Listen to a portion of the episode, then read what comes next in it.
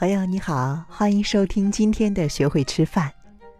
这章呢，我们要讲专注于呼吸的好处。呼吸，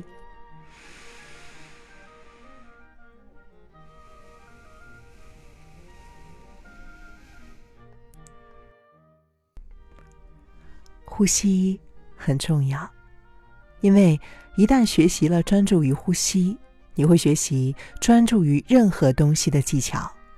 这包括了饥饿、饱足、渴望、想法以及情绪感受。专注于呼吸是培养正念觉察很强大的工具，因为你时刻都需要呼吸，你日夜都可以运用呼吸来进行静坐，不需要任何的特殊器材，只需要闭上眼睛，并且仔细留意。当你习惯呼吸静坐，甚至不需要闭上眼睛，即使在他人面前练习，也不会被发现。呼吸是心智和身体之间很重要的连结。人在焦虑、愤怒、害怕的时候，呼吸会变得浅快，因为这可以协助我们在紧急状况下快速反应。深而且慢的呼吸和放松、平静有关。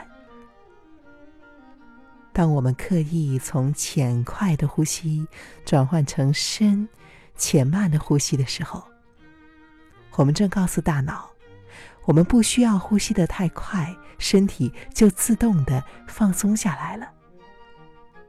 因此，经由缓慢的深呼吸，你可以把当下的心情转换成一种觉知，而不是一种反应。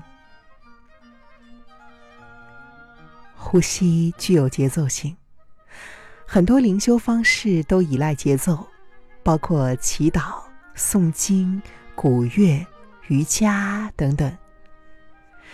随着节奏动作，或者是对它的专注方式，我们应该暂且打断具有成见、执着的心智，转换成一个较为中立、平静的状态。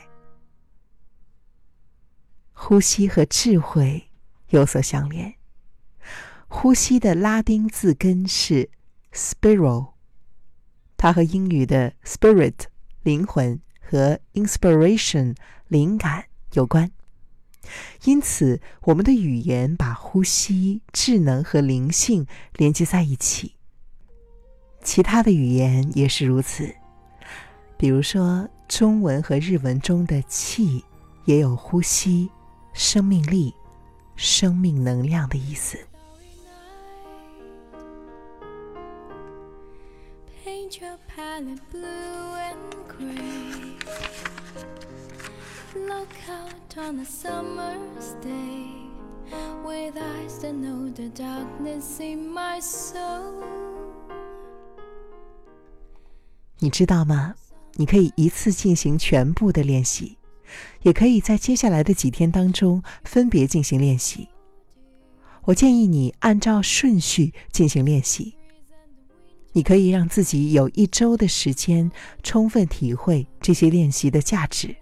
然后呢，再进行下个章节的练习。好，下一章呢，我们就来详细的说一说，怎样进行正念呼吸。